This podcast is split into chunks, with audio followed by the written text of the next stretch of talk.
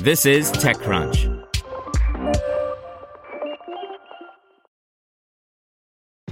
This episode is brought to you by ShipStation.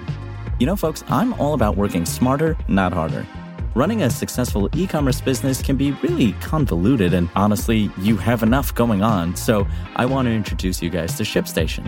I love using ShipStation because it makes it so much easier to automate all my shipping tasks, and I can manage all my orders in one simple dashboard. Work less and ship more with ShipStation, the innovative tool that helps turn your shipping challenges into opportunities for growth. Go to shipstation.com and use code TechNews to sign up for your free 60 day trial. That's shipstation.com code TechNews. With supply chains becoming more complex, you need to stay on top of the latest logistics developments. So, if you work with logistics, you need the Beyond the Box podcast from Maersk. It's the easy way to keep up to date with everything from digital disruption in logistics to the need for supply chain resilience in today's market. Find out more and keep ahead of the game with the Beyond the Box podcast on logistics insights at maersk.com/insights. Welcome to TechCrunch Daily News, a roundup of the top tech news of the day. Brought to you by Audible. Apple might be building a Google competitor. Audible adds more podcasts. And an ad measurement company raises $350 million. This is your Daily Crunch.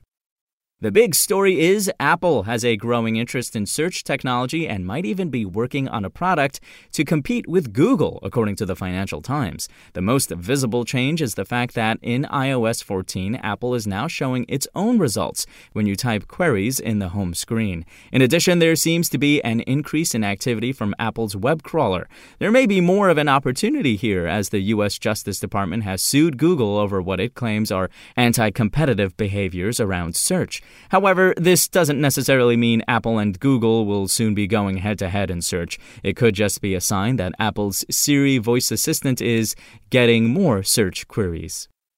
In tech giants, Spotify is facing criticism after Joe Rogan brought Alex Jones of InfoWars onto his show. Ingrid Lunden writes about their conversation and Spotify's illusion of neutrality.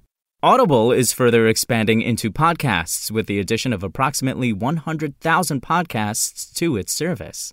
Apple is eyeing the TikTok generation with an updated version of Clips. The update brings much needed support for vertical videos, allowing for sharing to TikTok and the Stories feature in other social apps.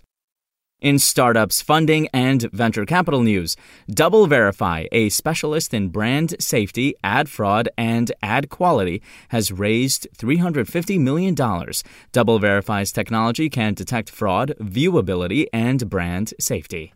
Outrider has raised $65 million to bring its autonomous tech to distribution yards. The startup has built a three part system that includes an autonomous electric yard truck, software to manage the operations, and site infrastructure. Lunchbox has raised $20 million to help restaurants build their own ordering experiences. CEO Nabeel Alamgir said that if restaurants can handle more online orders themselves rather than just relying on delivery apps, they'll make more money while also maintaining a direct relationship with their most loyal customers. Here's advice and analysis from Extra Crunch. TechCrunch's Alex Wilhelm asks the question As venture capital rebounds, what's going on with venture debt? While venture capital is back setting new records, it appears that its lesser known sibling won't be able to match the past few years' results. On another edition of Dear Sophie, where Sophie Alcorn answers immigration questions about working at technology companies, a listener asks if there are any upgrade options for E2 visa holders interested in changing jobs. Just a reminder, Extra Crunch is our subscription membership program, which aims to democratize information about startups. You can sign up at techcrunch.com/subscribe. In other news, Qualtrics CEO Ryan Smith is buying a majority stake in the Utah Jazz for $1.6 billion. Smith sold Qualtrics to SAP for $8 billion in 2018. And finally, according to a new forecast from Adobe Analytics, U.S. online holiday sales will reach $189 billion this year, up 33% from 2019. That's all for today. For more from TechCrunch, go to TechCrunch.com. Can't get enough of listening to daily podcasts or audiobooks? Then it's time to check out Audible, where you can find what you want all in one place. Our selection offers a broad range of titles and genres on topics you love most. Do you crave news and sports analysis? Tech news? A good, inspiring story? We've got it all. You can even browse through our Audible originals and listen to exclusive content like Game Breaker with Keith Olbermann. The new Audible is your playlist for life. Download the Audible app to get started.